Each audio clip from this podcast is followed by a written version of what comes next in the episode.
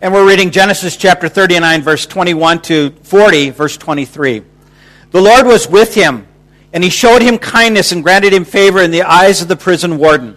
So the warden put Joseph in charge of all that he held in the prison, and he was made responsible for all that was done there.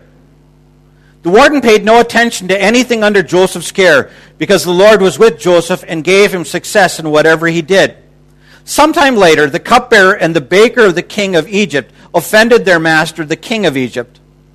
Pharaoh was angry with the two officials, the chief cupbearer and the chief baker, and put them in custody in the house of the captain of the guard, in the same prison where Joseph was confined. The captain of the guard assigned them to Joseph, and he attended them. After they had been in custody for some time, each of the two men, the cupbearer and the baker the king of Egypt, were being, who were being held in prison, had a dream the same night, and each dream had a meaning of its own. When Joseph came to them the next morning, he saw that they were dejected. So he asked Pharaoh's officials who were in custody with him in his master's house, Why are, you, why are your faces so sad today? We both had dreams, they answered, but there's no one to interpret them.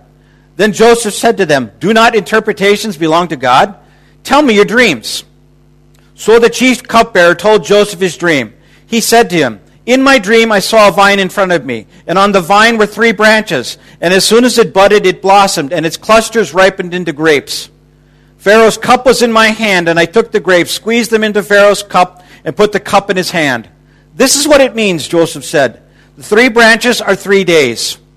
Within three days, Pharaoh will lift up your head and restore you to your position, and you will put Pharaoh's cup in his hand, just as you used to do when you were his cupbearer. But when it all goes well with you, remember me and show me kindness. Mention me to Pharaoh and get me out of this prison. For I was forcibly carried off from the land of the Hebrews, and even here I've done nothing to deserve being put in this dungeon. When the chief baker saw that Joseph had given given a favorable interpretation, he said to Joseph, I too had a dream. On my head were three baskets of bread. In the top basket were all kinds of baked goods for Pharaoh, but the birds were eating them out of the basket on my head. This is what it means, Joseph said. The three baskets are three days. Within three days, Joseph will lift off your head and hang you on a tree, and the birds will eat away your flesh. Now the third day was Pharaoh's birthday, and he gave a feast for all of his officials. He lifted up the heads of the chief cupbearer and the chief baker in the presence of his officials. He restored the chief cupbearer to his position so that he once again put the cup in Pharaoh's hand. But he hanged the chief baker, just as Joseph had said to them in his interpretation. The chief cupbearer, however, did not remember Joseph. He forgot him. This is the Lord's word. You may be seated. Somebody told me recently when I first started this series, he said how he really enjoys the, the account of Joseph. I too. It's one of my, my favorite. But I wonder why we like it so much. I've been reading a book by Wayne Stiles. It's called Waiting on God. Highly recommended to you. And he writes a quote in there, and let me just quote it verbatim. The reason that many of us like the story of Joseph is because we see ourselves in his life. True, we're not in 19th century BC Egypt, but we all have had to wait on God without much clarification as to why. We've struggled with temptation. We've had lousy families. We've felt like God has, has us on the shelf. We've had close relationships crumble. We've borne the weight of circumstances so crushing that nothing but time and the mercy of God could mend. Joseph's life shows us how waiting on God relates to all of these. God revealed his plan for Joseph's future, but he didn't reveal how, he would how this would come about. Joseph's confidence was, not, was had to be in God, not in God's plan. So it is with us. We want God's plan so we can trust the plan. God hides the plan so we will trust Him. And so we will wait on Him. I don't know about you guys. Waiting for me is tough. We, we live in a generation as well where we don't need to wait for anything. I've, uh, I've, I've, struggled in coming to Hong Kong because my credit cards, number one, I've been turned down for a credit card three times. It's like, what, what's going on with this? I don't understand this. In the United States, you just go out and you can get a credit card very easily. I tried again. I put my name in again, so we'll see if, I, if four is a charm this time. Finally, I can get a credit card. But I don't like to wait, and so when I go online, I want to I want to get a book, and I want to get it now. So I'll put it on Kindle or something else like that. We are the microwave generation. We don't like to wait for anything. We want it now, we want it yesterday. Just think about this age as well, when they had to wait a long time for most everything. Does God call us to wait? He does, doesn't he? But it's in the waiting, even as we sung that song, it's in the waiting that God does amazing things. As this chapter opens up, we see God showing Joseph kindness. Now, chapter 39 was where we were last week. It bookends. Joseph has been sold into slavery, but the place in which he is, Potiphar's home, there as well, God shows him kindness. And it says this phrase, the Lord was with him. Several times, three times in fact, in that early part, it says that the Lord was with Joseph, and he caused everything that Joseph did to prosper. Now we come to the end of chapter 39, and Joseph is in prison. And here we see again, God is with Joseph. Three more times, God says it in his word that he's with Joseph. And almost verbatim, we see the same things that God did in Joseph's life when he was in Potiphar's house. Now we see him in prison and God doing the very same things. And it says there that God showed him kindness. And when it talks about that kindness that it's saying there, that kindness is a very important word in Hebrew. It's the Hebrew word chesed. You'll probably never remember that, but it, what it means is this. It's God's faithful love to us. It's not only God's faithful love to us, it's God's mercy. Because there are times we're looking at Joseph. I mean, he did everything right. He was a man of incredible uh, uh, integrity. And when the opportunity came for him, she invited him, come to bed with me. And when the opportunity came, what did he do? He left his cloak and he ran. He did everything right. And yet he was thrown in prison, falsely accused. And you almost want to say, God, what is this? And some of us had things that have happened in our lives, and we almost want to say, God, what are you thinking? What are you doing? Be careful. He is God and we're not. Isaiah chapter 55, verse 8 and 9 says, For your thoughts are not our thoughts, neither are your ways my ways, declares the Lord. As the heavens are higher than the earth, so are my ways higher than your ways, and my thoughts than your thoughts. God says your thoughts are not His. Ours many time, our, uh, many times we want things done easily, don't we? We want things done right and right now, and we want things done according to what we want in our lives. But God's ways are higher than our ways. We look at, at Joseph's story from the, from the outside. We know what's going to happen with Joseph, but Joseph has not a clue as to what's going to happen with him. Joseph is now in prison. We don't know how much time has elapsed from. We know that he was 17 years old when he goes to Egypt. We know that he's 30 years old when he enters into Pharaoh's service. And this account that we're going to be looking at now in chapter 40, it says, for two full years he waited. So he's probably around 28 years old. There's a few of us in this room that are like that. How would you like to? Sometimes we want to know, well, what's going to happen with my life? God doesn't show us. God doesn't show us, but sometimes we feel that God has forgotten us. Do you think that Joseph at times might have felt that God had forgotten him? There are times when we think as well, God, what's up with this? You know, I, I did everything right. I, I obeyed you. I did what it was that you called me to do. And God, when I pray, it's like you're not even there. Does God hear our prayers? We know that He does. Has God forgotten us? We know that He hasn't. Look at this scripture in Isaiah chapter 55, excuse me, Isaiah chapter 49.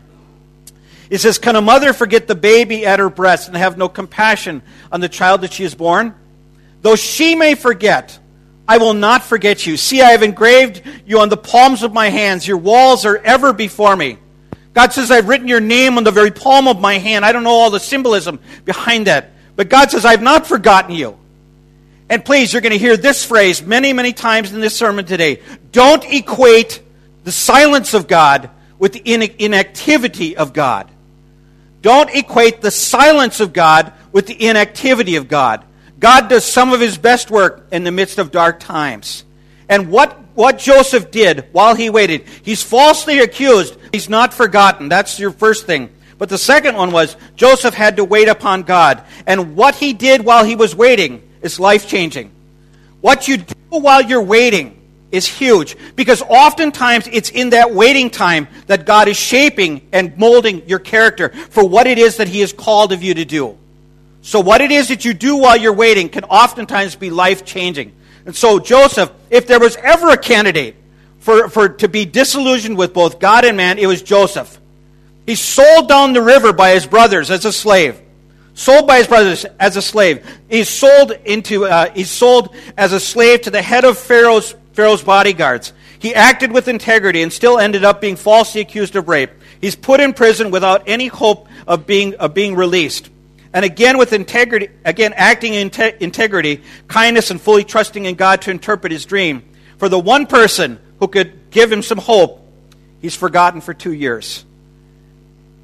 Yet Joseph, even though he didn't have, one, one of the things we need to remember is what did Joseph have? I mean, these were things that he didn't have. Joseph didn't have, first of all, he had no prospect of going home. What's home? What's at home for Joseph? He's got 10 brothers who sold him down the river. He's got nothing at home. He has no prospect of going home. The second one that he has, he has no prospect of, of advancement. He's in jail. He's as high as he can go in that jail. But there's no hope. This next one. There's no hope of marriage. Where's he going to get married? Who's he going to get married to in, in, in prison? The next one. He has no hope of getting out of jail. But the one thing that he does have, and you notice something? Every one of those things, every single one of those things, God does for him. Joseph is advanced to the second place, second highest position in all of Egypt. Joseph is, will one day go back to his home. He'll be reunited with his brothers. He will get married, and he will get out of jail. Every single one of those things God will take care of. But the one thing that Joseph had going for him while he was there was he had the Lord with him. And that's huge. That's huge. In verse 21 and verse 23 of chapter 39, it says, The Lord was with him, and he showed him kindness. There's that word kindness. And the last one, it says, Because the Lord was with Joseph and gave him, gave him success in whatever it was that he did. God is with you. Some of you are here today and you've never prayed to receive Jesus Christ as your personal Savior. Some of you are here today because you have to be here. But know this God is the one that who is at work in your life. God is the one who is pursuing you to have a relationship with you. You may say, Well, I don't believe in God. That's too bad. God believes in you, and God is pursuing you to have a relationship with Him. A relationship that is real, personal, and that is based upon His love. And here in Joseph's life, I wonder if there were times he felt like God had forgotten him. But we're, as we're going to see, in the midst of this time, God hadn't forgotten him. And not only that, what Joseph does while he's waiting is huge. The first thing that he does when he's, while he's waiting is Joseph refused to have a poor me attitude. If ever there was anybody who could have had a poor me attitude in this, he's like, it could have been Joseph. But he refuses to have a, have a poor me attitude. In fact, we see Joseph, we use the phrase, he bloomed where he was planted. Wherever Joseph is, in whatever it is that Joseph is doing, he is doing it with integrity. Again, remember last week when we talked about what Joseph's in Potiphar's home. He has no prospect of going home, no prospect of advancements, no prospect of marriage. And I wonder if Joseph didn't say at that point, God, I have none of these things, but I have you. And as long as I have you, God, I will serve you with all of my heart. I don't know if he ever said that, but I know that God blessed him. And God blesses that which brings him glory. You heard that from last week. God blesses that which brings him glory. And God blessed Joseph's life. And here, while he's in prison, he serves. He serves. And he's serving all the prisoners that are there. And while he's serving, and it's interesting. One of the ways in which to avoid a poor me attitude is to take your eyes off of yourself and learn to serve others. Learn to look at somebody else and what it is that they're walking through. And Joseph served. And not, not only did he serve the prisoners, but then it says that he was given two other men as well uh, the, the cupbearer and the, um, the cupbearer and the baker. And Joseph served them as well. And it says that, um, it said that, the, okay, let me get this. The phrase, after some time, is used several times in this chapter, and that's a huge phrase. Joseph served, but we're not told how long he served. Joseph served, and what God is doing in the sometimes is huge in Joseph's life. Because Joseph served, but not only does Joseph serve, but in um, slide 5 says that Joseph refused to go down the slope. The, the, uh, Joseph refused to go down the slippery slope of bitterness. Again, if there was anyone who could have been bitter with what life had handed him, it was Joseph. And verse 6, we see Joseph seeing these guys. It says, When he came, this is the chief cupbearer and the baker. Let me stop there for a minute and just talk to you about who they were. The chief cupbearer was the one who, in, in, in Egypt and a lot of other countries, they would have somebody who would taste and somebody who would drink the wine right before the king did. And the king and the other people would watch him. If this guy keels over, if this guy, guy dies, okay, the king's going to live because this guy here died. And the thing of it was, though, the cupbearers, they often had a really, really strong relationship with the king. There's another cupbearer that we meet later on in the scriptures. We know who his name is? Daniel. Daniel was the cupbearer to the king. And that was a very, very close, or Nehemiah was the cupbearer to the king, excuse me. Nehemiah was the cupbearer to the king. And it's a very, very, very close relationship. And the baker as well, was, he was the man who put the food on, on, Joseph, on the king's table. And so both of them, that relationship would have been very, very close with the king. And they must have been something that had to do with food because both of them have, did something and both of them were put in prison at the same time. But the cupbearer is huge. Because when the cupbearer comes into prison, I wonder if Joseph's heart didn't leap just a bit. Because remember that relationship between Pharaoh and the cupbearer? He stands at the side of the, of the king. The one man, the only man in all of Egypt that had the ear of the king. And God places him right, right in Joseph's lap. And I wonder if Joseph's heart didn't leap just a little bit when he saw the cupbearer. And when, they, when he sees them, it says they both, the next morning, he saw that they were both dejected. And you know what he doesn't do? He doesn't look at them and say, You think you got problems? You want to hear about problems? Let me tell you about problems. Let me tell you about what happened to me. But he doesn't say that. Dreams are huge. It, go to the next slide, please. It said, We both had dreams, they answered, and there's no one to interpret them. In Egypt, dreams were very, very important. But, if, but in the same way, having a diagnosis without having any treatment, you go to the doctor, the doctor says, You got high blood pressure. Says, that, that'll be $200, I'll see you later that, what, what good is that? Tell me, how do I deal with the high blood pressure? Tell me, how do I deal with the cancer? Don't just tell me what I have, but tell me how to deal with that. The same way here, dreams were very important, but they needed someone to interpret. And why were they downcast? Because in prison there was nobody to interpret the dreams. And look at Joseph, what he does here. Did Joseph absolutely trust God? That attitude didn't happen overnight. That happened over some time. After some time, God developed in Joseph's heart a, a full trust because what does he say? Do not interpretations belong to God? Tell me your dream. Tell me that kind of an attitude, that kind of trust doesn't happen overnight. God was the one who was refining Joseph's heart in the midst of that time. And so when they tell him the dream, Joseph answers that dream. He absolutely trusted God that he would provide what it was, what it was that Joseph needed. The, sick, the next thing that we see is that while Joseph was in prison, God was deepening his roots. It's, I don't know, it, it's hard for us to imagine here. In the States, where I was from, uh, very northern part, almost next to the Canadian border, uh, there we had a winter in 2013 where we had 75 days where it never got above minus 28 Celsius. It, it was terrible. It was just terrible. And during that year, we had a lot of snow, so much so that we had apple trees that the, the, the branches started about here. The snow was right up to the bottom of the branches. And what happens in winter, especially in, in cold climates, is that all the leaves fall off the tree and the ground gets hard. But there's something that's going on below the surface. We had a man in our church who had a beautiful apple tree.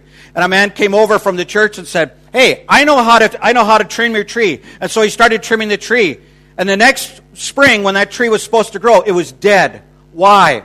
Because you don't trim the tree in fall. Because everything, when the leaves go off, all the energy goes down into the roots of the tree. God is doing something. God is preparing that tree for the next year. And when that guy cut off all the limbs, it was causing that tree to try and put energy into healing those wounds and not energy into deepening the roots. And when when God is silent, when God is silent, He is doing a work in our hearts and in our lives. And He is deepening our walk with Him. And so don't equate the silence of God with the inactivity of God. God was working on Joseph's heart. And not only did Joseph have an attitude of trust, but there was one more thing that Joseph had to learn. It was a test, a test of time. Because the one guy that could have helped him out, what does he do? He forgets him. That says a lot about this guy's character, doesn't he? Joseph gives him a new lease on life. God speaks in such a way to tell this guy, hey, you're going to be released. And all Joseph asks is this when, you when you get out, remember me. Show me chesed. Show me kindness. The same kindness that God showed you by giving you this dream. Remember me. Because I'm here and I'm not, I, I didn't do anything to deserve being here. And he promptly forgets him. Has God put somebody in your lap that's had an amazing, an amazing effect in your life? Ha- have, you, have you taken the time to thank them for it? Have you taken the time to, to maybe write a letter or give a telephone call and say, hey, thank you. Thank you for what you did in my life. When I was a kid, uh, we went to a very, very small Alliance church in Oconomowoc, Wisconsin, where I grew up. And we were just a small church, maybe 30 people in the church, but we had lots of kids. We, had, we didn't have enough people to help out, so they had a missionary group that, was, that came out, and there were two older ladies, Miss LaRue and Miss Evelyn. Miss LaRue was like a rugby player with a dress on. I mean, she was a big, big lady, and she'd stand up and she'd sing and she'd lead and, and everything else. And the other lady, Miss Evelyn, she would play the piano. Year after year after year, they would come. They'd hold up the placards, and we'd learn to sing. That's where I learned the books of the Bible, learned a lot of my scripture that I know as a kid, even before I was a Christian. And they did that, and God brought me up short a number of years ago. Have you taken the time to call her and just thank her for what it is that she did your life? She's an amazing lady, both of them. Had, had a telephone call with her, and she said at 70 some odd years old, she still had tracts in her, bio, or in her, in her purse. And when she'd go to the grocery store, she'd tell people about Christ. She had a passion for him.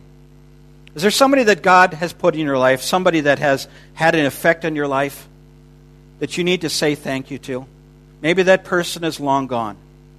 But just saying before God, God, thank you for the godly influence that that person had in my life. This guy forgets all about Joseph. And you know, it's interesting. One of the greatest tests in our lives is the test of time. Because we, we don't like to wait. Joseph had to wait two full years. Two full years. But what is God doing to Joseph in that full two full years? When Joseph is released, and we're going to hear about this next week. When Joseph is released, what does he do? Does he go after Potiphar's wife? You miserable. You, know, you put me in here. You falsely accused me. Does he go after her? Doesn't. What about when his brothers come up before him? And they see, they don't know who he is, but he knows who they are. He has the power to absolutely make their lives miserable. In the same way that I wonder if his first years weren't miserable. But what does he do? He shows them mercy and he shows them kindness. That didn't happen overnight. That happened after some time. Some time in which God was working in and through his heart. Alexander Dumas wrote the book, The Count of Monte Cristo. And in that book, you have Edmond Dantes. Uh, how many of you have read that book or seen that, that movie? Not many. Oh, amazing, amazing book. But it's all about revenge. It's, it's all about revenge. And Edmond has been sold out by, about, by one of his best friends so that that best friend could get his future wife. And through all this time, Edmond is thrown in prison. And finally, he's able to escape. And when he escapes, he finds an amazing treasure. And with this treasure, he uses that treasure to get back and to find the people who, who, um, who, who, who did him so much wrong. And he spends all this time seeking to, to get back at them. And in one of the, in one of the, one of the scenes, the, his associate, Jacopo, arranges for his, his, former, his former girlfriend to be in the carriage with him. And he realizes who it is, and he wants to get out, and he grabs Jacopo by the, by the lapels and he says, if you ever, if you ever get in my way again, he said, I will end what it is that began when I first saw you. And the guy says, I don't understand what's wrong with you. You have all this money. You have somebody who loves you. Take it and live your life as you will. And he says to him, Edmond Dantes says to him, he says, Don't rob me of my hate. It is all that I have left. And hate and bitterness. I said this before bitterness is the poison you drink, hoping somebody else will die. And Joseph, if anybody was somebody who could have had a, had a poor me attitude, anybody who could become disillusioned with God and his fellow man, anybody who could have held a grudge, it was Joseph. But Joseph refused to do any of those things. And where does that attitude come from? After some time. After some time. God does a work, and the greatest test in our lives, many times, is the test of time. Let me just read you something, and then we're going to watch a, a video here. One of the greatest tests to our faith is time. Will we wait on God even when, he does, even when we don't hear anything from Him? Will we continue to serve Him even when it seems like we've been forgotten? Will we continue to trust God even if He doesn't take away the pain, doesn't bring the prodigal back, doesn't soften the heart of? Will we continue to trust Him? Because while it looked to David, excuse me, to Joseph as though he had been forgotten, he wasn't in that two years, it wasn't time yet for Joseph to come on the scene. I mean, in Joseph's mind's eye, when, when Pharaoh's cupbearer is there with him, I imagine he thought, okay, now's the time. Now's the time for me to be released. And yet God says, it's not time. It's not time yet. And God's timing, while it's never late, doggone it, it's never early either, is it? And God's timing wasn't right, but when his timing was right, Joseph's heart was right. That's huge. When the timing was right, Joseph's heart was right. It was in the right place for him to do what it is that God called him to do. And I don't know what it is that you may be facing today. I don't know if it's a medical thing. I don't know if it's something in your marriage. And you're just praying, God, would you change that person's heart? God, would you change the heart of my employer? God, would you change the, the place in which I'm at in life? God, would you work this out? God, would you provide? And in those times when God doesn't answer us the way that we want, will I still trust Him? Even when, even when He doesn't answer me in the way that I want? We're going to watch a, watch a quick uh, video. It's MercyMe's song, Even, uh, Even, Even If. And just listen to the words, and then I'm going to come back after we're done with this. The greatest test of our faith is time. And will we wait and will we continue to hope even when God seems silent? Don't equate the silence of God with the inactivity of God. God does some of his greatest work in the darkness. And will we trust him even if he doesn't answer the way in which we want? Can I pray for you? Precious Father, thank you. Lord, you know what goes on in the hearts and lives of each precious one here.